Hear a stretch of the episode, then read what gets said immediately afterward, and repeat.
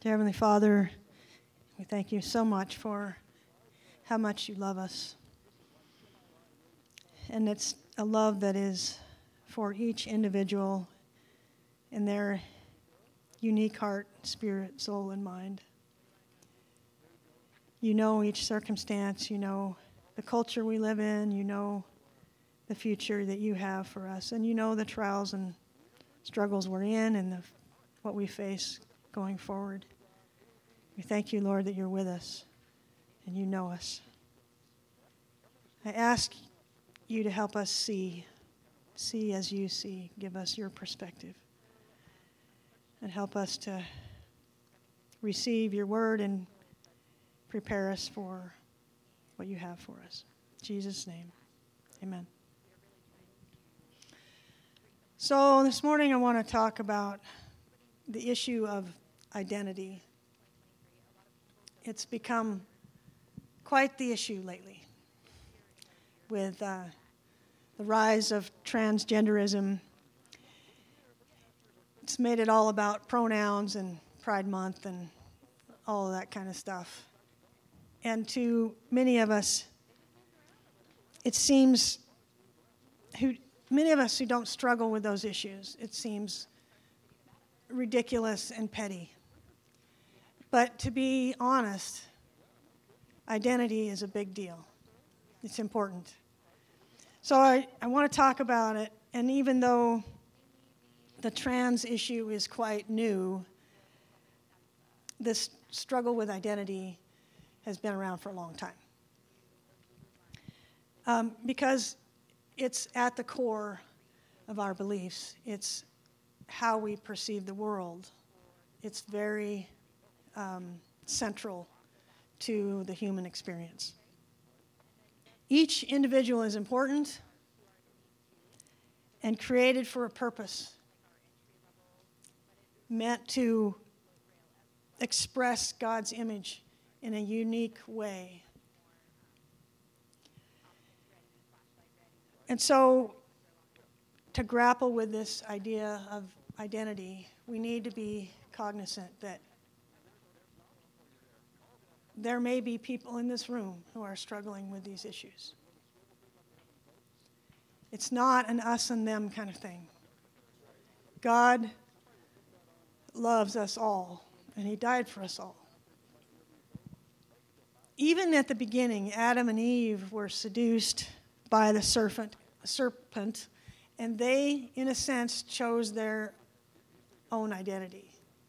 By choosing to disobey and eat of the tree of knowledge, good and evil, they chose to be their own, to say, in a sense, I'm my own God now. I can choose what I want to do. You can be your own God if you step out of how God identifies you, is what the lie was. His creation, his children, is how he held them. And he wanted them to be dependent on him because he could bless them and be connected to them. But he gave them that choice, and they took it. So from the very beginning, they're choosing this identity issue is a thing. I work for the federal government. Many of you know I work for the Forest Service. And this trans issue has become a big thing. But about 7 years ago, I was in a meeting with a leadership team, and I was helping to facilitate. And the question was asked, how do you identify yourself? You know, that's a different question than saying, introduce yourself. And I was caught off guard. What the heck is this? I don't know. I'm like, well, I'm a country Christian girl. And left it at that. But some of you know my testimony. And when I was younger, I struggled with gender dysphoria and same-sex attraction. But in that day and age, when I was much younger, society was not hell-bent on convincing people that if you had those issues that you were in the wrong body. And the church was still denouncing homosexuality consistently, thankfully. But today, as many of you may have felt already, that it's kind of in your face, this transgender thing.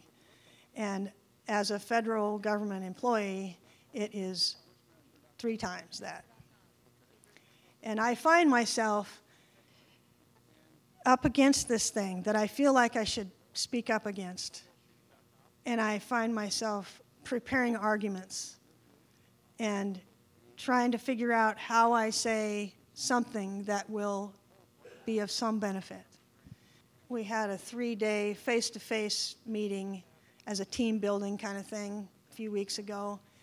And I knew that it was going to be, equity and all of this kind of stuff throughout the agenda. And I was a mess. I was trying to figure out, what do I say? How do I address, how do I interact with this? And the whole time I was paying attention to what was being said and how to respond to that. And I was able to, in one small group, I was able to speak up and give my opinion. But it brings anxiety with it, because it feels like you have to be on one side or the other. And being on the other, on one side, is not acceptable.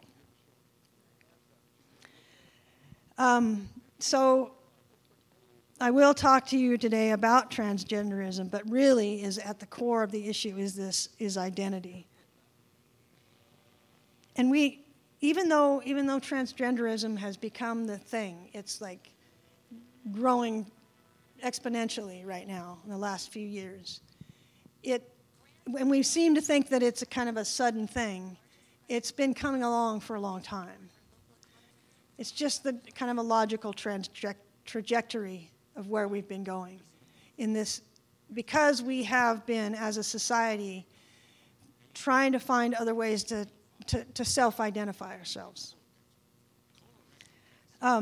And we, as a society, we live within it, right, like a fish in water, and we don't really recognize the influences that we are experiencing.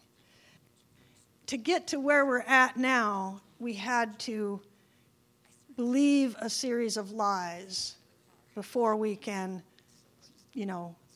come to the place where we can say gender and sex are a separate thing, and you can be a man in a woman's body. So I'm sure there are more, but I'm going to talk about 4 of them. First of all, the idea that there is no God, and that we were created by this random chance of evolution to become who we are, to be a species.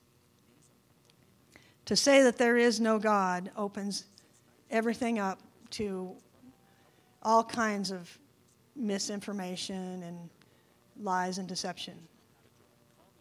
Number 2, we are believing this lie that says there is no objective truth. You've heard people say, well, that's your truth, but that's not my truth. My truth, it's subjective. And so there's no foundational ground to stand on at that point, because everybody else has a different truth, potentially, and then it just becomes, which is the biggest group for the truth that we're going to support. The last 2 are, in a sense, valuable virtues in our country. We celebrate independence and individuality, right? It's important, and we believe that each individual has the right to pursue happiness. But at the same time, that independence can be twisted, and it can separate us from community, from family, and we're left all on our own to determine who we are, what we're going to do, what our purpose and plan is, and to a point where we have very few guidelines even, you know, boundaries that kind of point us in the right direction even. Because it's all about the self, the individual. And you get to choose what you want to do. The last one is authenticity.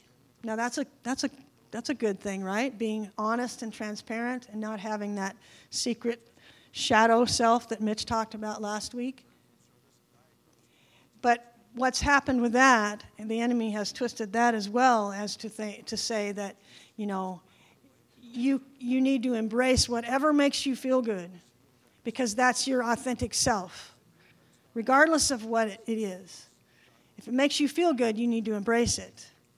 If it makes you feel repressed or it makes you feel uncomfortable, then you need to reject that. So that makes you become so self-reflective and so sensitive to every little microaggression or every little thing that may seem counter to what makes you feel good, that you've twisted yourself to a point where you're looking for something that is not really even findable. And that's what's happening to people today. All of these lies have led us to believe that we can self-identify. We as created beings can determine who and what we are. Now, we've been doing this for a long time.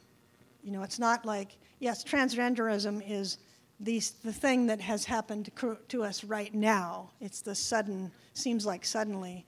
It's like a marriage where you feel like, you know, it fell apart suddenly. But in actuality, there's little steps along the way that you take that have made that couple grow further and further apart.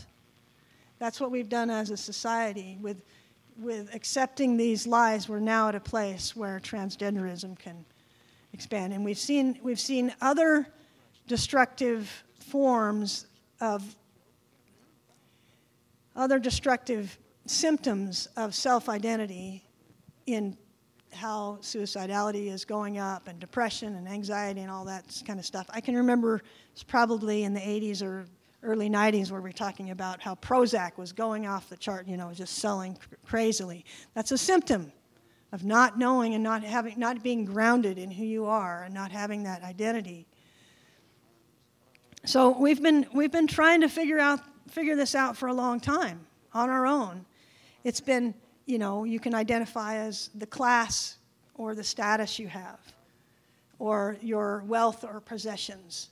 You know, you're the guy that has the fancy car or the guy who can, you know, has lots of muscles and, you know, is the athlete, or, you know, the gal who has, you know, can have a boyfriend anytime they want, or, and now it's the job, you know, you identify as what job you have, and even more so, you are expected, our youth especially, are expected to find that passion to pursue that will help them express their authentic self.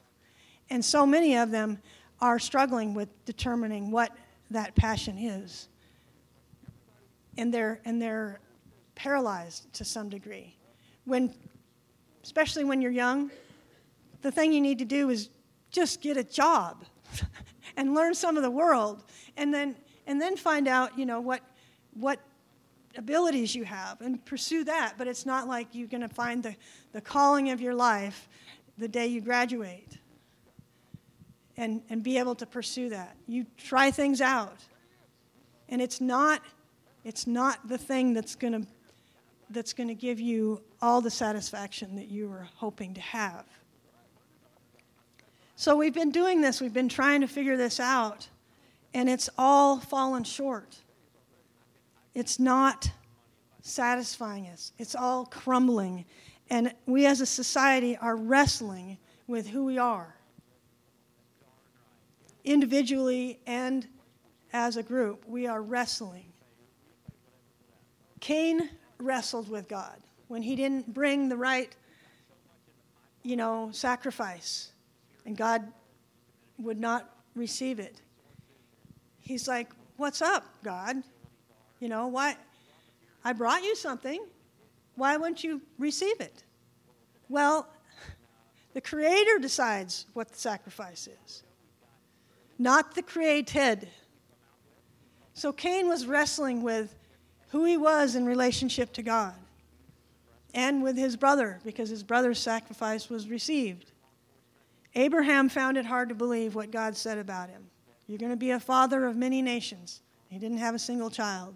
And he went through many years of trying to just figure out, and believe that that was true. Jacob wrestled with God about what his future was going to be. We all wrestle with this to a certain extent because we as individuals we have a physical place from which we perceive the world. And it is from our body. And we're trying to figure out how we relate to everything and everybody and who we are.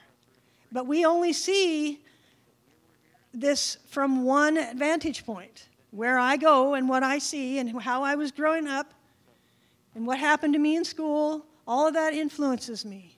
And now everything on the internet influences me.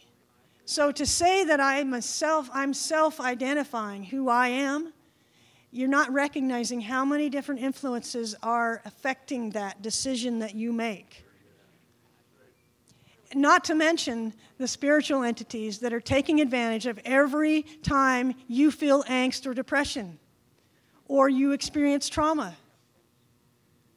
So it's just because we say we want to, we want to be the, the controller of our lives. I'm sorry.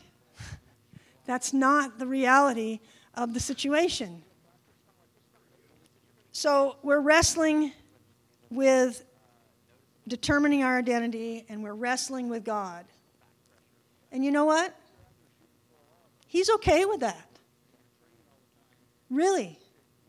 He is okay with you wrestling with him. Jacob wrestled with him, and yeah, he got a pretty sore hip, right?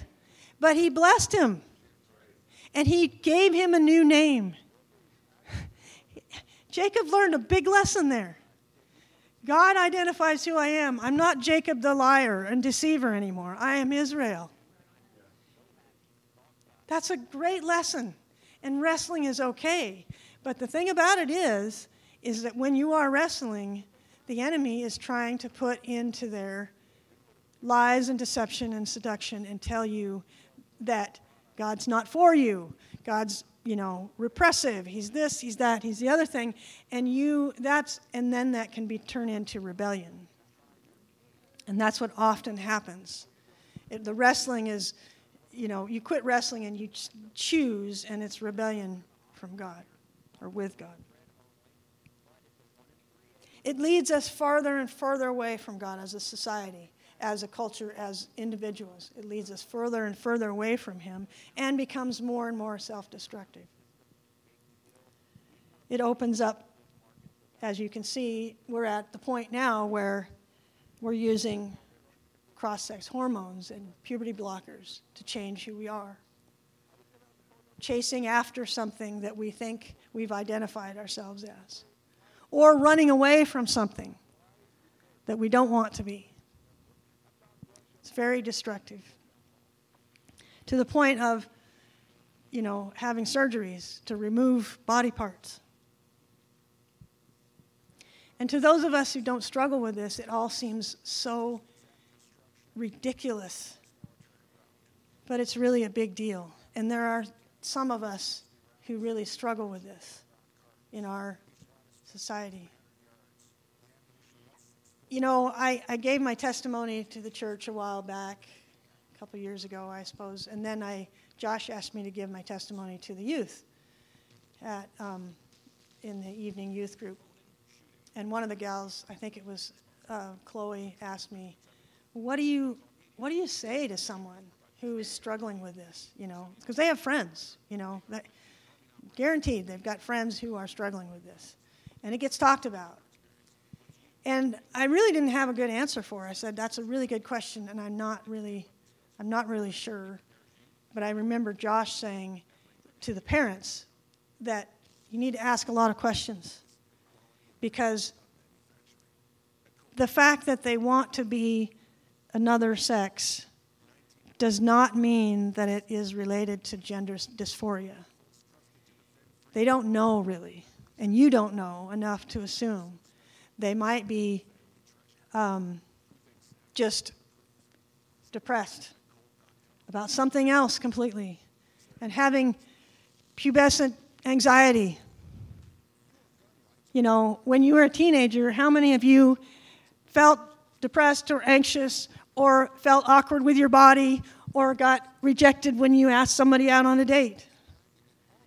Just about everybody.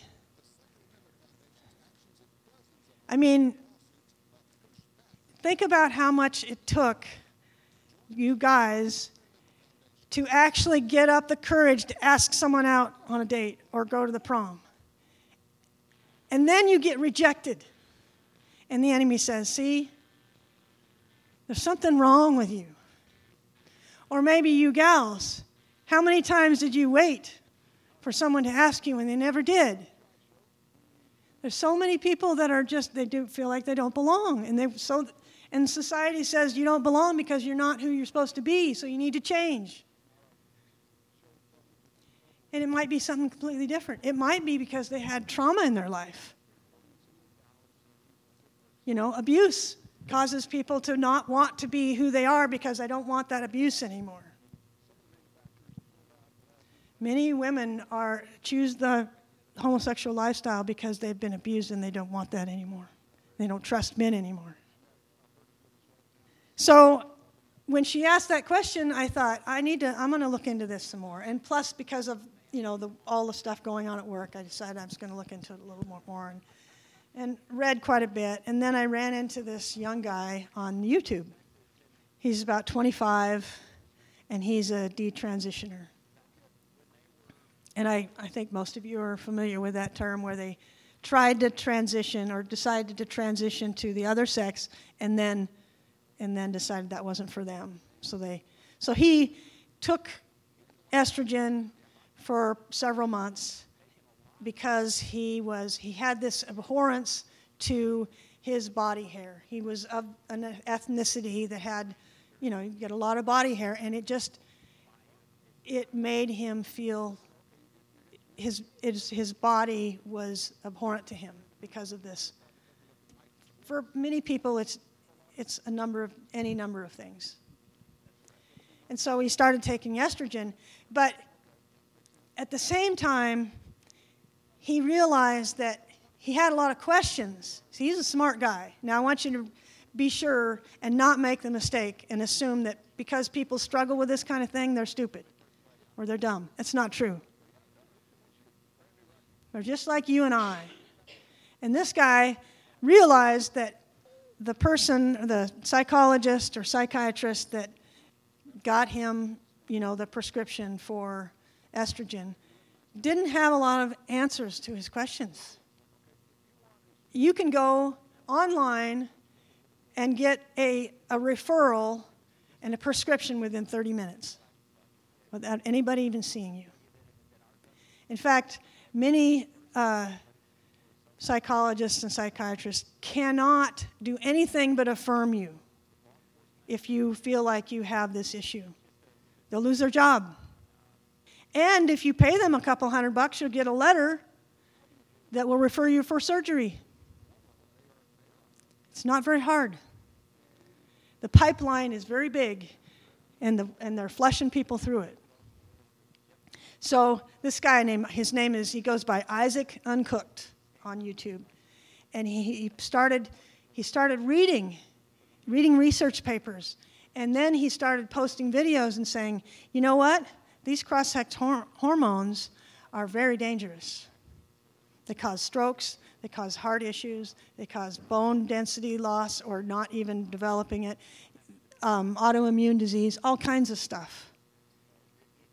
And so as he continued on his research, he decided, I'm not going to do that. And so he quit taking the hormones. But he still has some of those effects. recently been in the hospital. His heart rate was 140. Tachycardia. It's extreme headache. Autoimmune disease to the point where he can't hardly eat anything but meat. Muscle and joint and nerve pain. Extreme pain. With no hope, there's no cure for that necessarily. So he's looking at his life and he's thinking it would be much easier to commit suicide than to fight this. In fact, those people who transition, the suicidality goes up at about 8 to 10 years after the transition. There are no studies that go beyond beyond a year to 2 years. This situation is something that is obviously getting out of control, and people are being destroyed by it, all because they're trying to self-identify.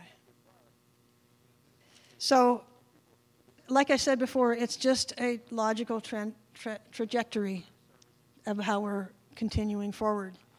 And what's next? I hate to say it, but with AI coming up, transhumanism is next. We're being groomed for that. It's going to be a choice, and it will be chosen. To those of us in conservative Christian circles, it's just infuriating to see how this is all playing out, and how it's affecting society, and all the divisiveness and the pressure, and the biological men claiming to be trans women in sports, in the locker room, in the bathroom, in the prisons, and in the beauty pageants where they win. It seems insanely crazy, putting children on puberty blockers. You know, they self-identify themselves at 6 or 7 years old when one day they want to be Batman and the next day they want to be an airplane. And they have no idea of what sexuality is.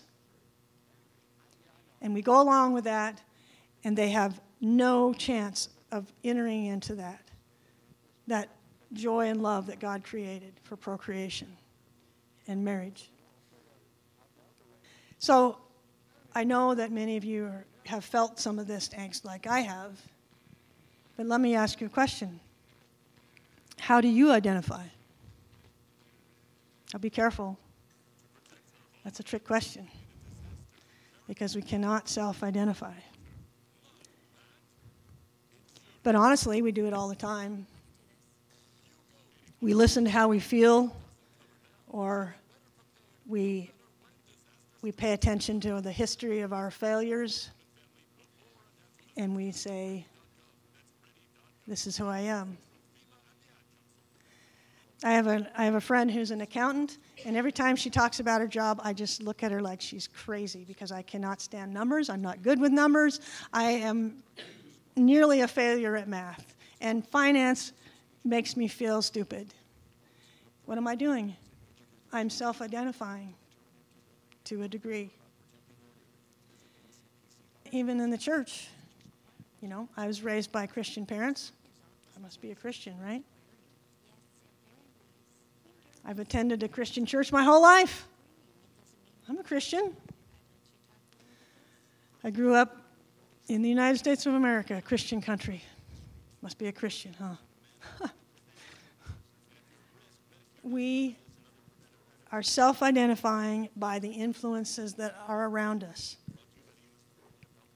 We compare ourselves to those on Facebook and TikTok and Instagram and YouTube.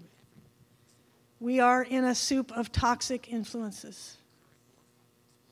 Every YouTube video, meme, story, movie, narrative has an agenda. And you need to pay attention as to what it's trying to tell you about yourself and the world and your God. The only one who can truly identify us is the one who is outside of the system. The one who is has an objective perspective, uninfluenced, incorruptible, holy.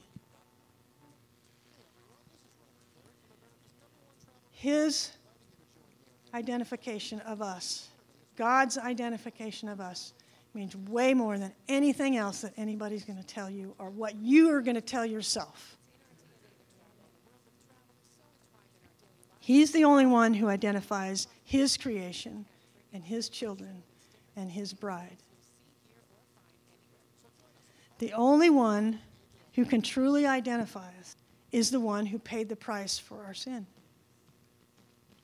Do you see how self-identification is not feasible and disastrous, destructive? First of all, it's not only destructive, but it keeps you chasing what you think your identity is. If I say that I am, successful and strong and athletic, I will be chasing that continually. If I say that I'm a male and I'm going to change myself to look like that, I will be chasing that the rest of my life. I will be on hormones the rest of my life. I'll have to have surgeries the rest of my life. And then I'll have to have corrective surgeries the rest of my life. Impact after impact after side effect. Whatever it is that you identify yourself as, if it's not what God identifies you, you will be chasing it. Or you will be running away from. Because many of these people who are doing this, they're not chasing something, they're running away. Okay? So you recognize that all these influences need to be checked at the door, right? And recognized and determined whether or not that's true, whether it aligns with the Word, right? So what are you listening to? Are you listening to what God says about you? If you truly believe that His Son, Jesus, died for you and paid for your sins, you are fearfully and wonderfully made. Are you hearing that? Do you recognize that? You are dead to sin and alive to Christ. He says you are His beloved bride. You are chosen, and you ravish Him when He thinks of you. That's craziness that He would think of you with that much passion. You are united with Him and seated in the heavenly places at the right hand of God. This is who He says we are. He captures, He listens to you. He's attentive to you. Not just your prayers. He hears you. He sees you when you're struggling, when you're frustrated, when you're angry, when you're dying inside. A few weeks ago, I don't know what was going on, but I was emotionally in a wreck. And you know what it feels like when you're inside. Your guts are just tight. You're just struggling, and it hurts from here to here. And you don't know what to do about it. He feels that. Jesus feels everything every person in this world has ever felt. He knows you. He's attentive to you. He hears your prayers. He captures every tear in a bottle. And He loves you with a holy love that will not stop perfecting you. So what does that mean? What is that identity to us? How do we live? What do we say? As individuals, as the church? Well, I don't have all the answers to each situation that you're going to experience or be a part of. But I can say this. We were born for such a time as this. God put us on this planet and brought us together as a body for such a time as this. We first must know that we must know our identity is in Christ. We must have that as our foundation solid, not being able to be pushed from that. And when you feel the pressure to conform or affirm or be an ally to lies and deception, and you don't like that feeling, that's just a taste of the persecution that's probably coming. And we need to get used to it. And if you're feeling that, you need to have a better sense of what your connection with your identifier is. You need to be connected with him, because this world will push you. And we need to stand up for it. Second, know that this is not going to be resolved by the right argument or the right political candidate. This is not going to be solved by laws that are passed. This is a spiritual battle, and we're being called to a spiritual battle. I was rewriting this sermon this morning, the last minute, and ran across a couple of verses. You know, we often think of, in this situation, we think about us and them. And we get angry by the camp that, you know, is pushing this politically. And we get frustrated. And we get in a mindset that is not God's perspective and mindset. He says in Psalms 22, 23 and 24, "Praise the Lord, all you fear him. Honor him, all you descendants of Jacob. Show him reverence, all of you descendants of Israel. For he has not ignored or belittled the suffering of the needy." There are people that struggle with this, are struggling, and now are struggling with what society has done to them physically. He has not turned his back on them. He has listened to their cries for help. This is a spiritual battle, and the enemy is not the blue progressives or the person who wants you to call them by a different pronoun. They're not the enemy. It makes your life difficult, yes, but they are not the enemy. This is a spiritual battle, and there are spiritual forces that are impacting them and influencing them to say things, to spew things at you and to us, but they are not the enemy. It feels like it's hard to stand on a position that you know is right and have compassion.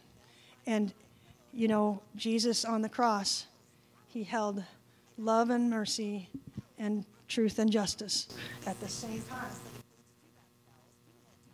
You know what that is? That's called bearing your cross. Because you need to stand for the truth, but you also need to love that person. So on the flip side, here's what God says. 2 Timothy 2:19 through 23, 22. God's truth stands firm like a foundation stone with this inscription: "The Lord knows those who are his, and all who belong to the Lord must turn away from evil." And we need to lead with that. We need to lead. We need to be repentant ourselves. In a wealthy home, some utensils are made of gold and silver, some are made of wood and clay. The expensive utensils are used for special occasions, and the cheap ones are used for everyday use. That's not saying that some people are expensive and some people are cheap. He's saying he's made people different for different uses. We are his creation, and he creates as he wants to for his purposes. If you keep yourself pure, you will be a special utensil for honorable use. Your life will be clean, and you will be ready for the master to use you for every good work. Run from anything that stimulates youthful lusts. Instead, pursue righteous living, faithfulness, love, peace. Enjoy the companionship of those who call on the Lord with pure hearts. We are called to fight this spiritual battle. against spiritual entities that want to destroy this generation and have attempted to destroy every generation using everything from addictions to abortion to sexual freedom to AIDS, and now gender-affirming care that will destroy them. We are called to advance the kingdom in the heavenlies and on the earth by using Christ's authority that he's given to us in our identity, united with him. We are called to use that to fight for those who are suffering and struggling and fighting for their own identity that's already been bought and paid for. Not just for us, for the whole world. When we pray, we need to make sure we're not just praying in defense of our position and to make the world, the United States, the way it used to be. We are praying for the restoration of people who don't know Jesus and they don't know their identity in him. So first of all, we need to pray for our own solid foundation in that identity with that God has given us. We need to pray for our culture to see the light of God and his identification. We need to pray bold, heartfelt, earth-shaking prayers. This is not a time for timidness in our prayers. We need to be proclaiming the truth of God, not for our defense, but for their benefit and their restoration. We need to be shining the light of Jesus to overcome the darkness and walking the way of Jesus in love. We are a church, and we have authority in corporate prayer. When we come into this room and we worship the Lord, in spirit and in truth, when we lift our hearts up to the Lord and worship him and sing truth, something changes in the atmosphere. And when we pray together, things happen. We were singing about breakthrough. That's what we are called to do as a body. So, once again, just like Esther, Esther is a picture of the church. For such a time as this, we are called. So that's what we're going to do right now. We're going to gather together in small groups. We've done this before, and we're going to pray for this situation, for this issue. We're going to pray for people.